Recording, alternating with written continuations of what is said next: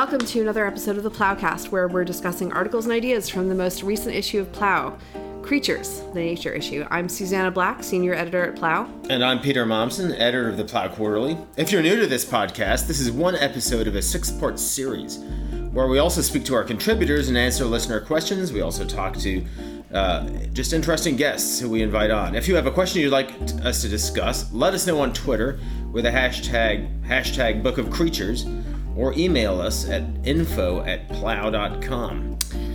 First up today, we will, we will be talking about a piece by Mary Harrington, a contributor from Bedfordshire, England, where she reflects on the cost of the trend towards finding romance in the digital marketplace. What's for sale on online dating sites? And later we'll be talking with Plough contributing editor Leah Libresco Sargeant about her essay in the issue Let the Body Testify, where she asks the question Is our worth rooted in our existence as living bodies or as disembodied wills? So, Pete, let's get started. Okay, with Mary Harrington's beautiful piece, where she begins by telling us uh, where the shambles is. Right. So she uh, describes her the little market town that she lives in in England as very sort of um, organized, orderly, and uh, there is a little sort of um, building in the middle of the town.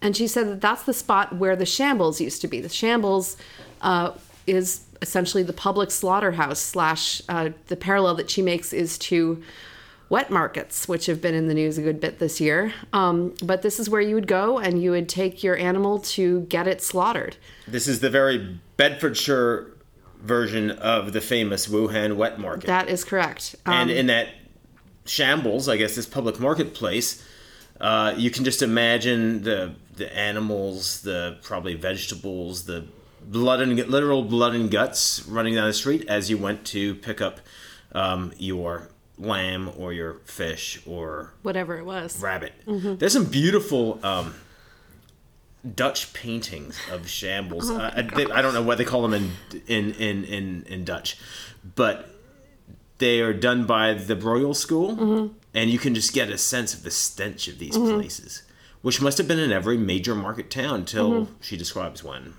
Uh, I would be I think like 18th century. 18th century, Uh, 18th at a time of growing Yeah. uh, sanitization of major public places.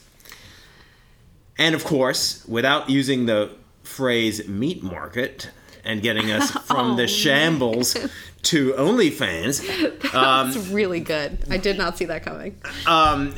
she very elegantly managed to avoid what I kind of oafishly am throwing out there. She gets us f- via Adam Smith's theory of Moral the moral sentiments. sentiments, uh, and of the invisible hand of the marketplace working together to, you know, digital romance today. And we will not spoil her essay by telling you what she concludes, but there are a few things that we would like to talk about because it relates to our overall theme of creatureliness. Creatures, are we human creatures, um, or are we just uh, digital uh, phantasms that you swipe left or swipe right on? Now, some people are gonna already be protesting quietly. I think, well, I found the love of my life on a digital dating site. Possibly not OnlyFans. Although who Very knows? likely, no, that is unlikely. but possibly on some other dating yeah. site, and she which Mary Harrington might point out is perhaps not entirely different, at least in its structure, if not in the personal um, moral intentions of those people who are participating on it. than OnlyFans.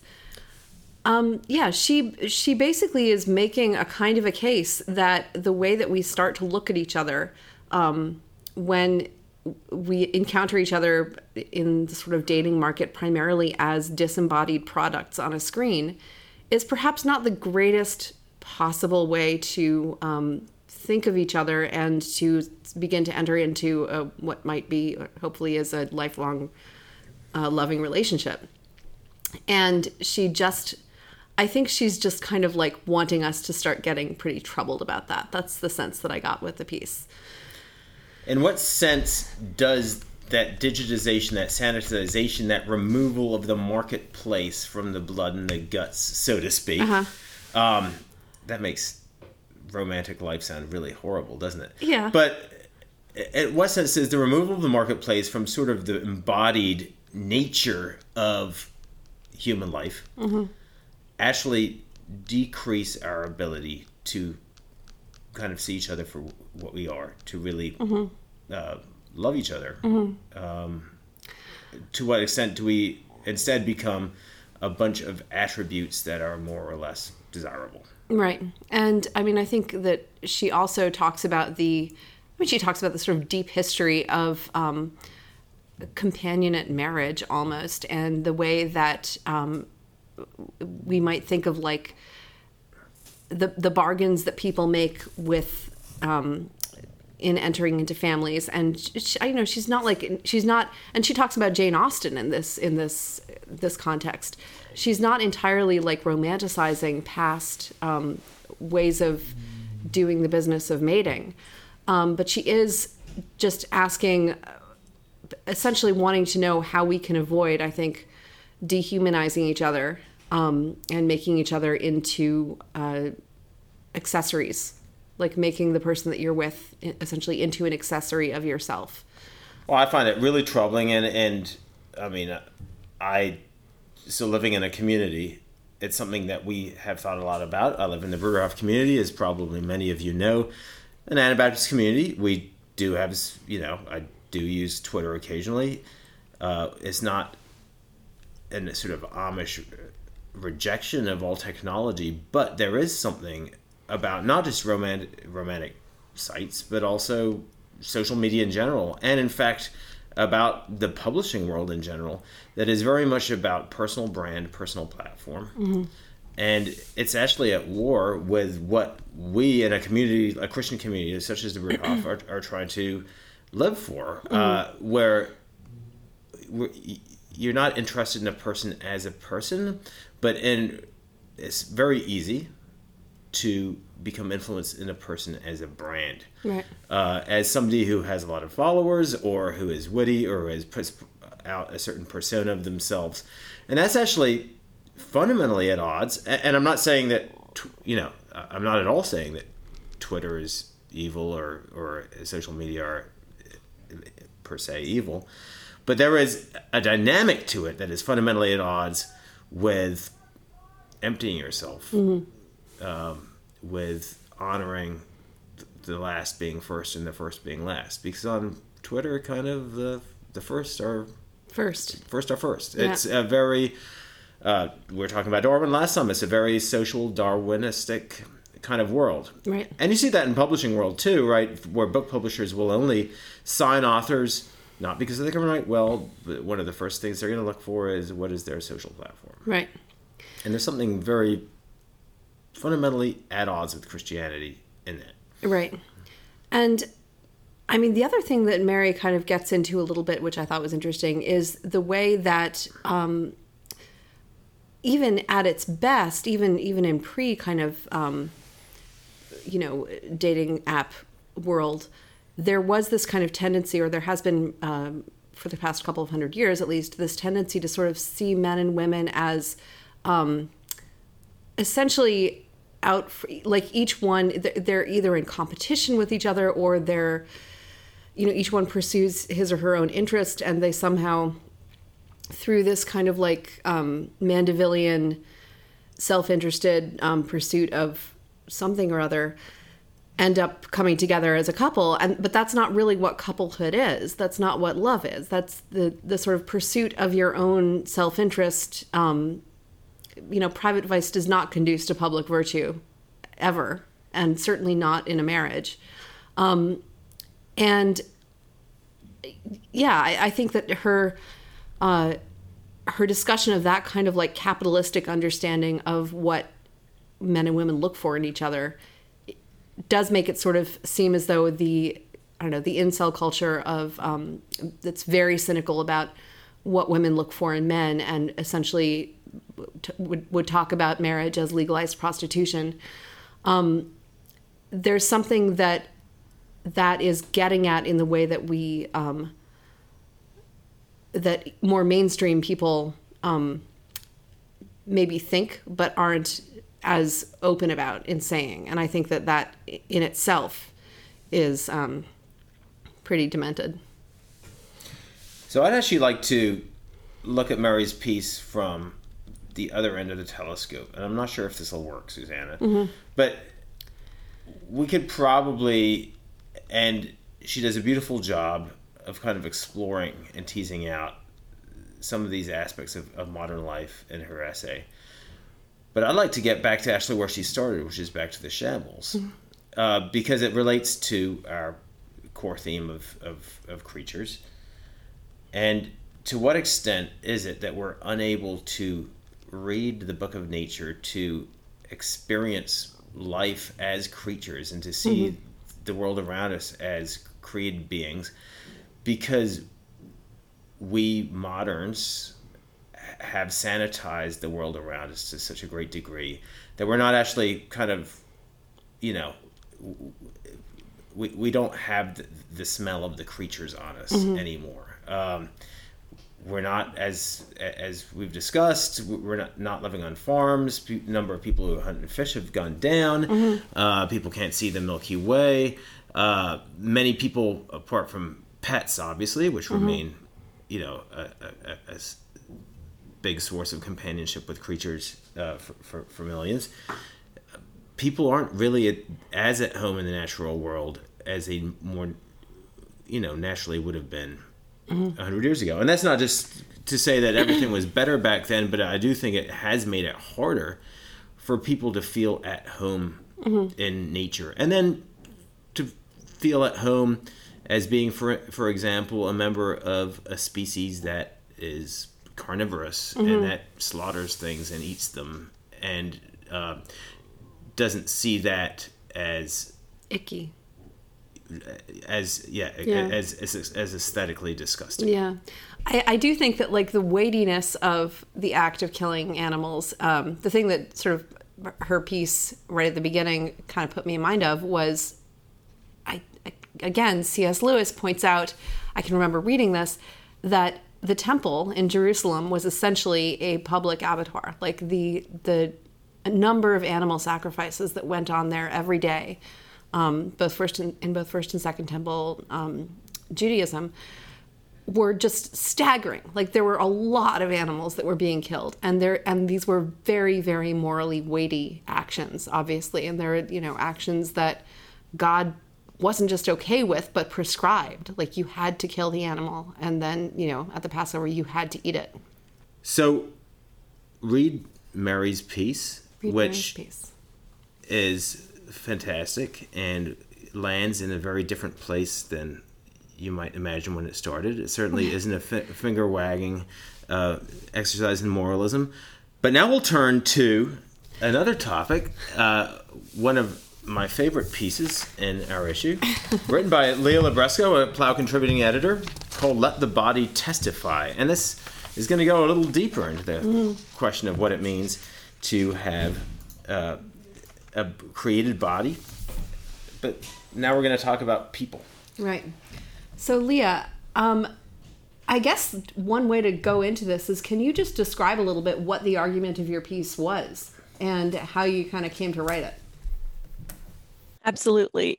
So, as you know, and I think readers of Plano, I've been interested for a while in what we learn from our dependence and our weakness. Um, I have a Substack community, Other Feminisms, that's kind of focused on this question.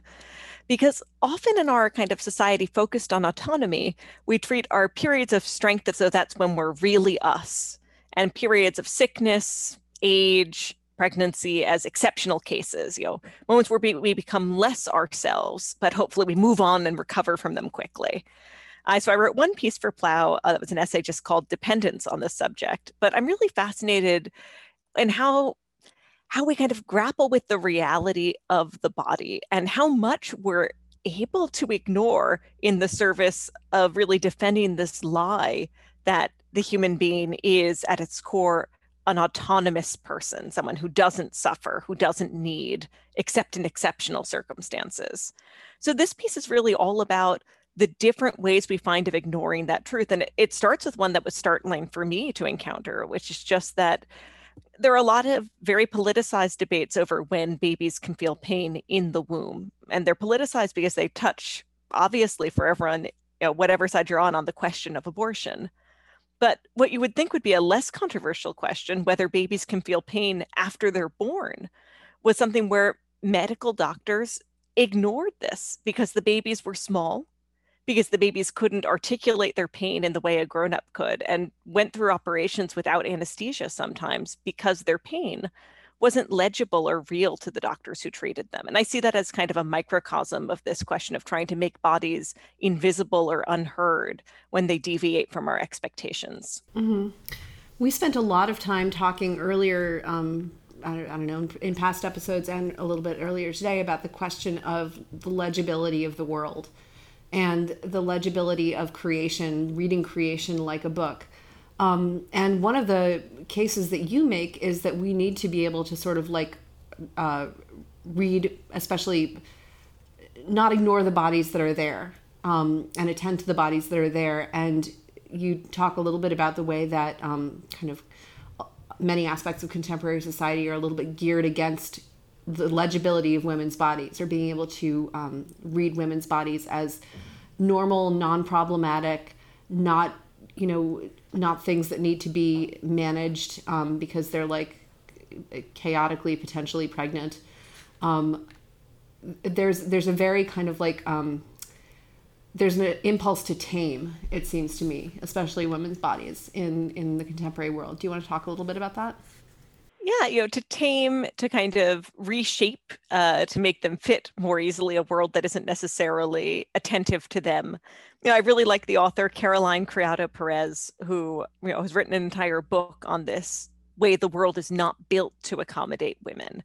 You know everything from the the way that a, a, tool is often sized for a male hand and women may struggle to hold it comfortably and then kind of have ourselves cast as weak or incompetent when we just need a tool that's sized for our hand as it is. You know she even has a newsletter where every week she kind of keeps track of things that don't take into account women's bodies, whether it's psychological or medical studies that include zero women in their sample and then imply the result is generalizable to all people, or whether it's something as strange as a male entrepreneur who was developing period gloves for women to wear, you know, while dealing with menstrual problems because he just imagined that probably everyone needs special gloves to deal with that. And and I think that really points the fact this isn't all malice. It's negligence. It's a lack of curiosity about the range of people God has made and a willingness to live a siloed life where you don't encounter people different from yourself to realize that their needs are different than yours. I experience this most strongly as women. I think women are often the largest single group that gets left out. It's amazing to have half of everyone left out in this way. People who suffer from disabilities, people who are old, all have these kinds of experiences because we build our world very narrowly for a shockingly small minority of people to navigate comfortably. And then we blame others for not navigating this world that is not tailored to their needs. I mean, the the way that I have been thinking about this most in the past couple of years is uh, as part of the conversation that you and I have both very much been engaged with um, kind of the question of liberalism and post liberalism. And um, if you sort of dig back into the OG liberal uh, writings of John Locke, for example, you really start to get the sense that, like, the paradigmatic human being is an adult man who's around 35 who is physically fit and who has you know a certain amount of um, private income probably a servant. I mean and that that is the sub he is the subject. He is the person who um, uh, who is the who's the who's the paradigmatic human being. And that other human beings um, exist as kind of defective versions of him.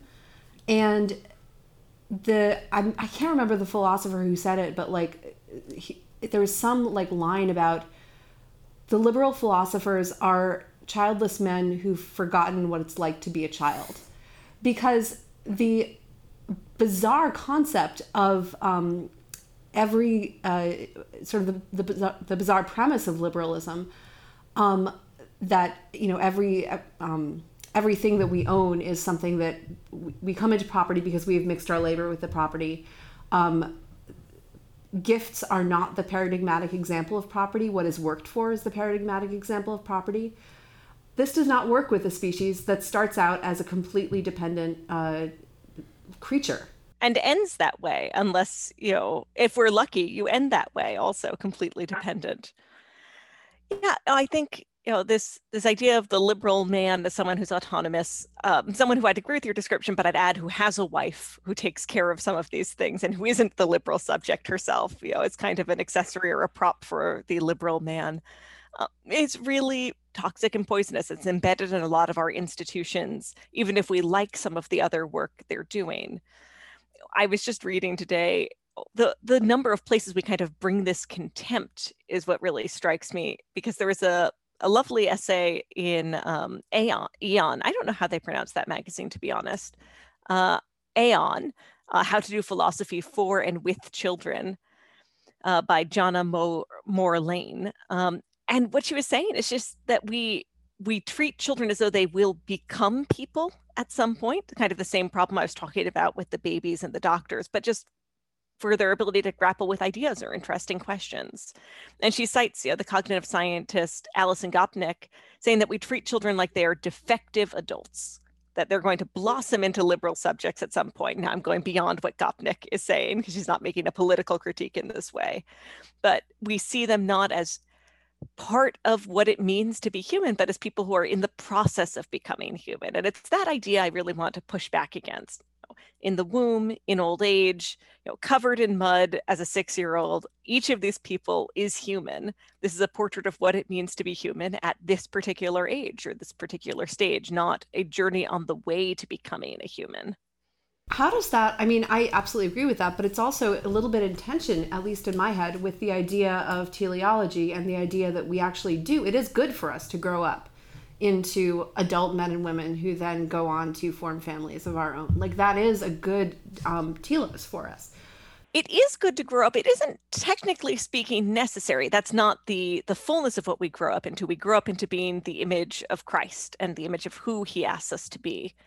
You know, yeah. and some people image Christ in their weakness. You know, in His willingness to become man for us and to undergo all the degradations of a human body, the worst of what death has to offer.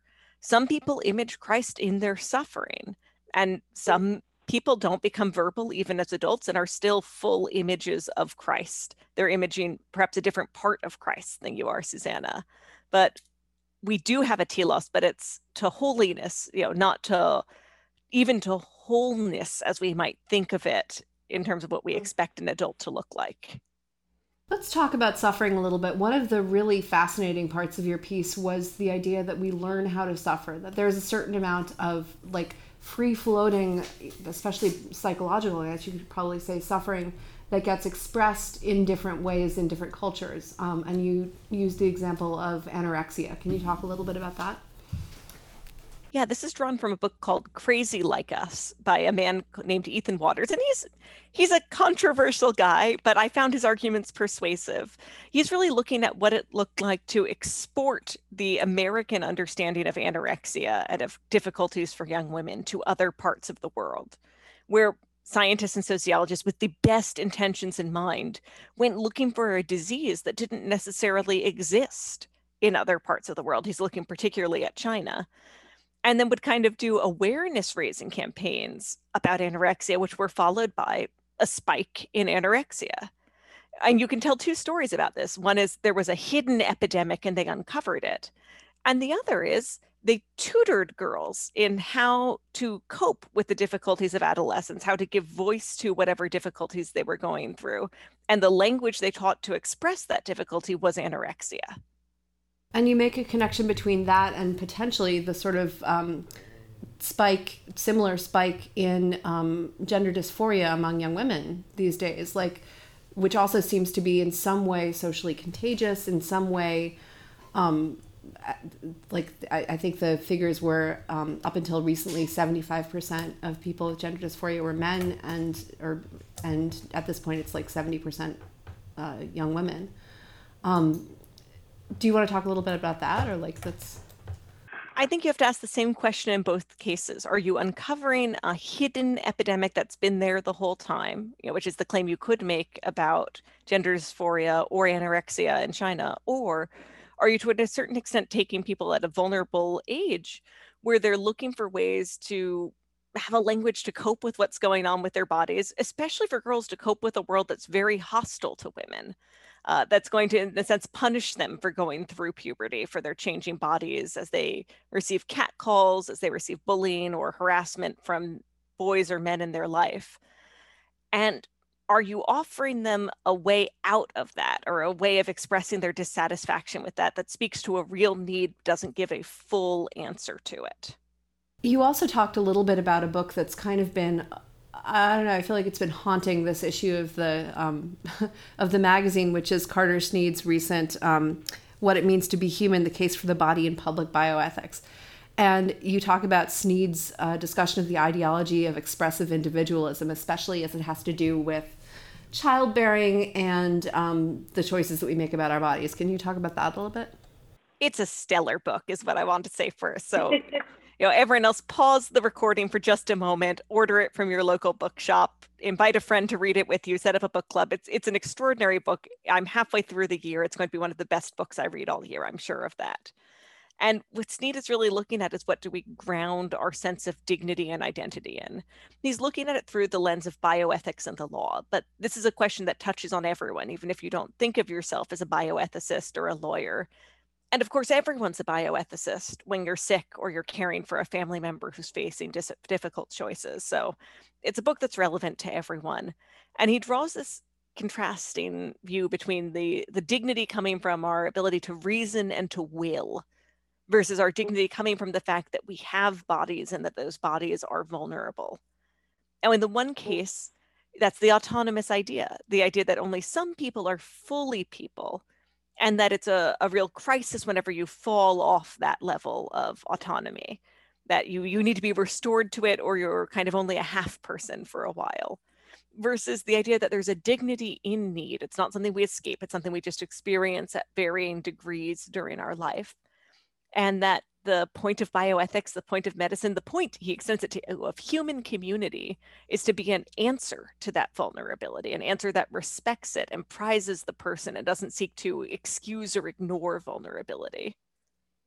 And you also kind of go on from there to look at Sarah Zhang's, is that how you pronounce it, a piece in the Atlantic about um, basically what it does when we start to screen for Down syndrome um, the way that that becomes a kind of like that then having a child with down syndrome becomes a kind of almost like a thing that you've chosen in a in a in a way that expresses part of your identity that expresses like almost the way that you might choose a car like this this um, the fact that I've chosen to have this child with Down syndrome says something about me, or the fact that I choose that I've chosen to abort this child says something about me. Um, do you want to go on and, uh, and talk a little bit about how how she goes into that?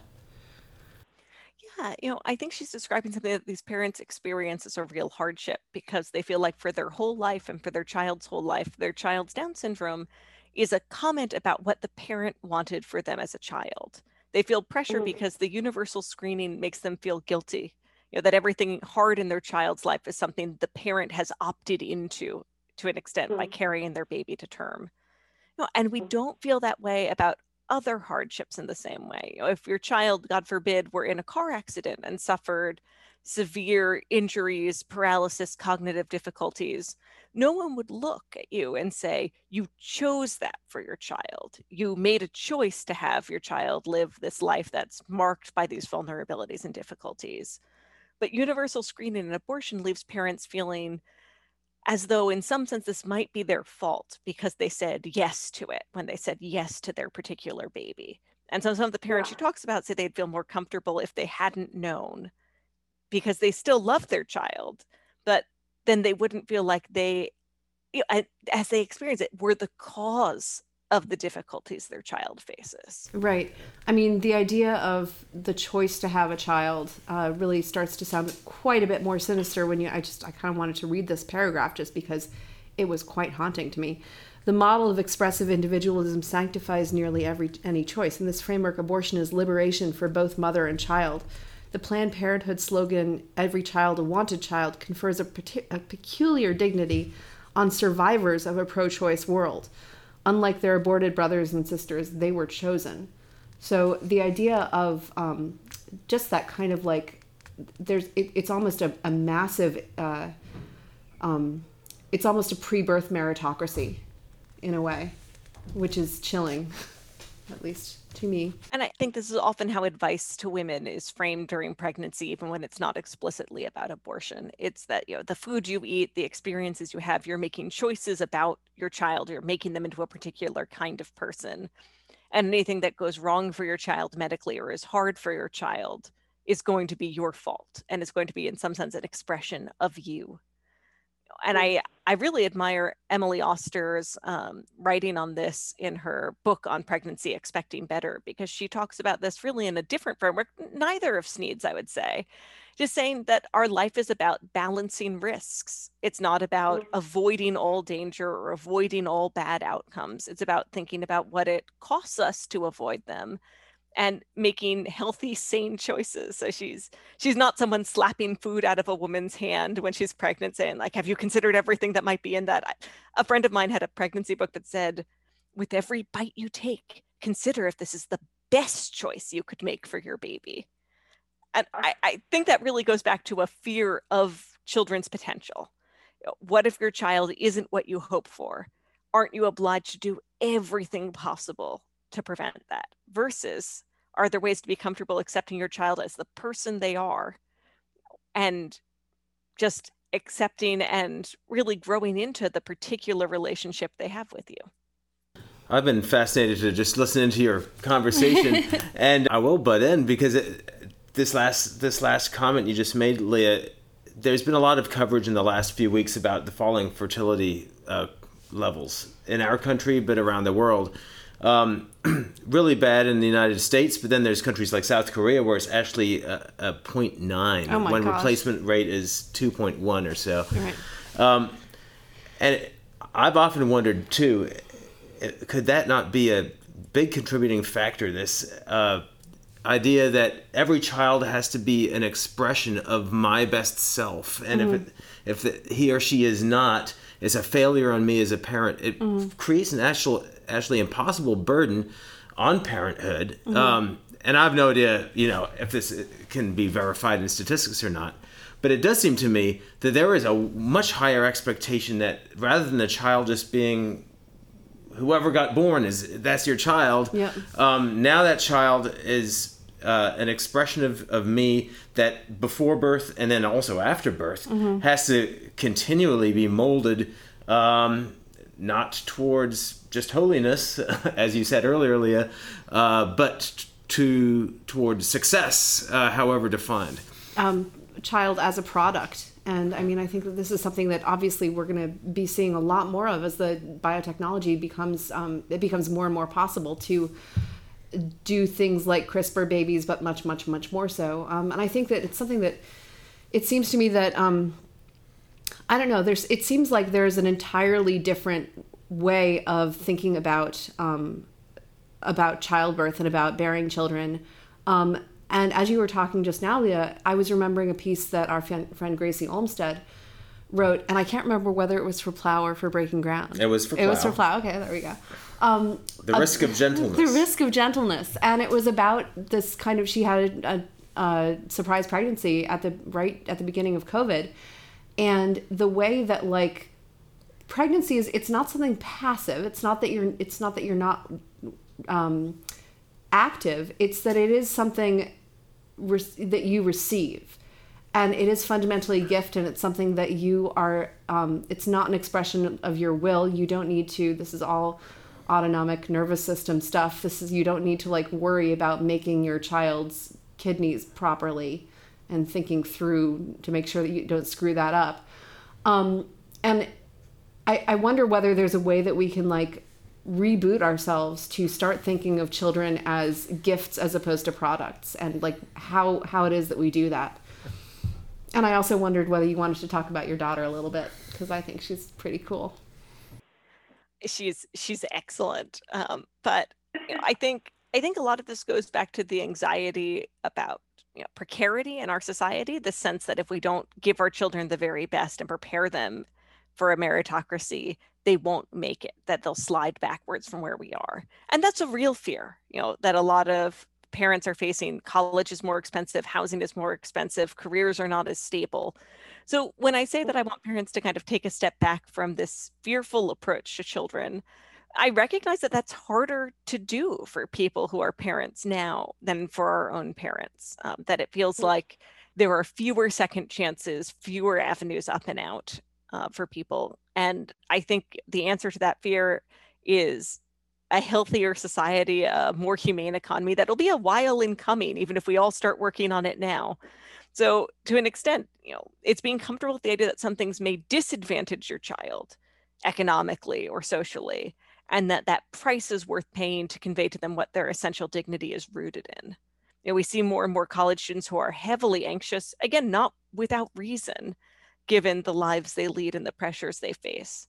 So it is that trade-off of, you know, do you want your child to go to the best school they might be able to get into if they push themselves all through high school, even all through middle school? Or do you want something less for them in the eyes of the world, but more for them in terms of who they know they are and what their life is centered on?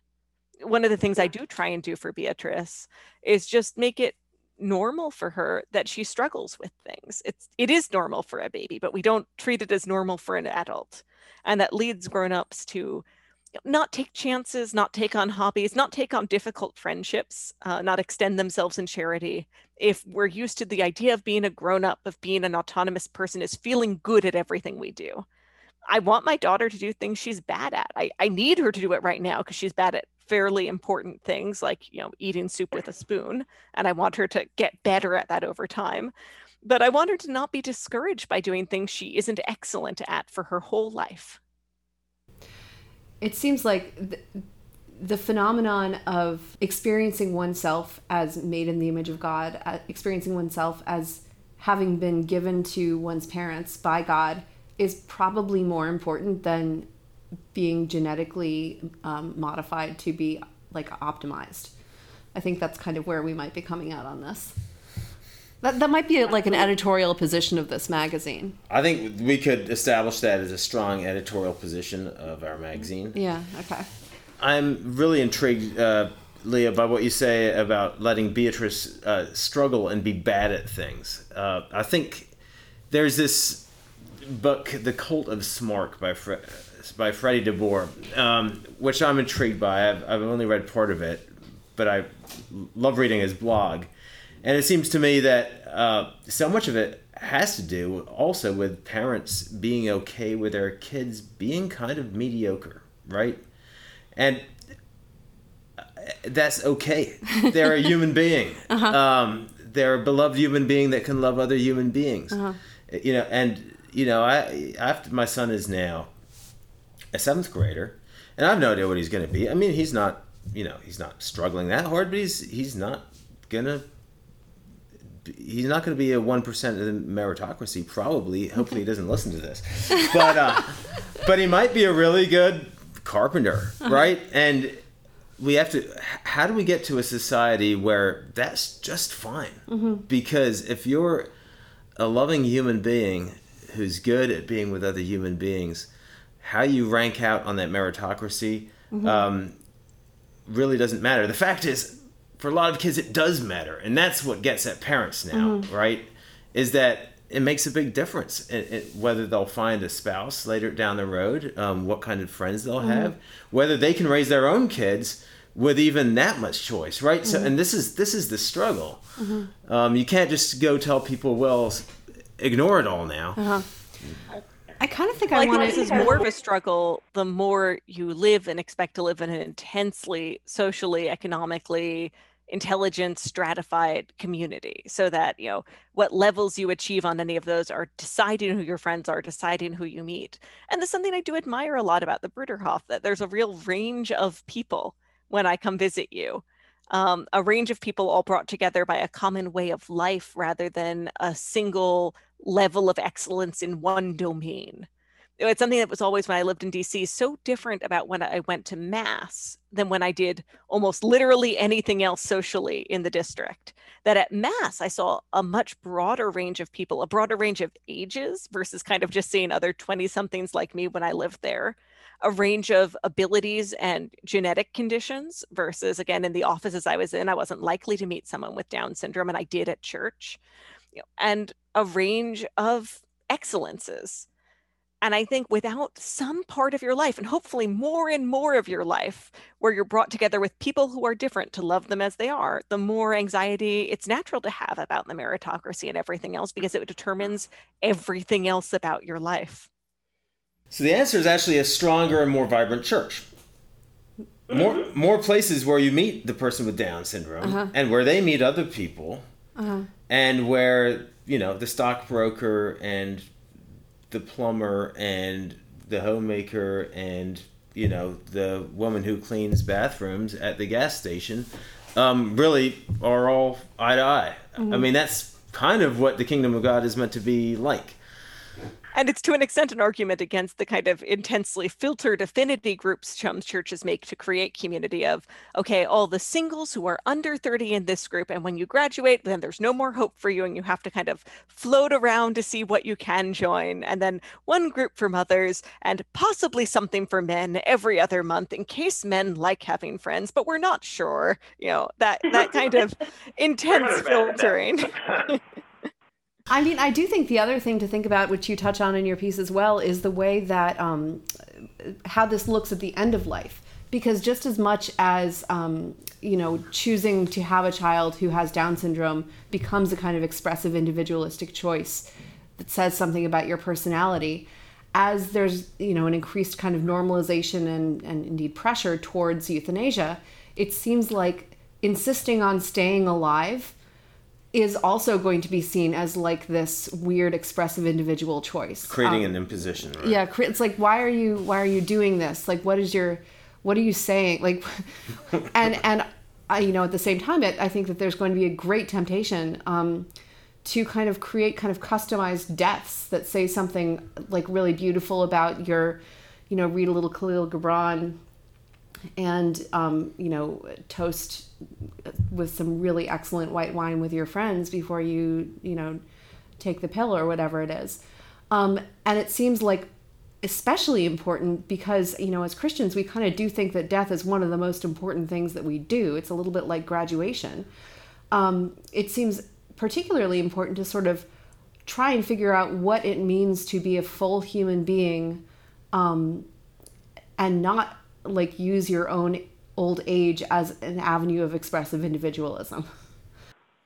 Well, I, I think this Um, is what's hard having a lot of parts that are normally part of life turned into choices that have to be justified.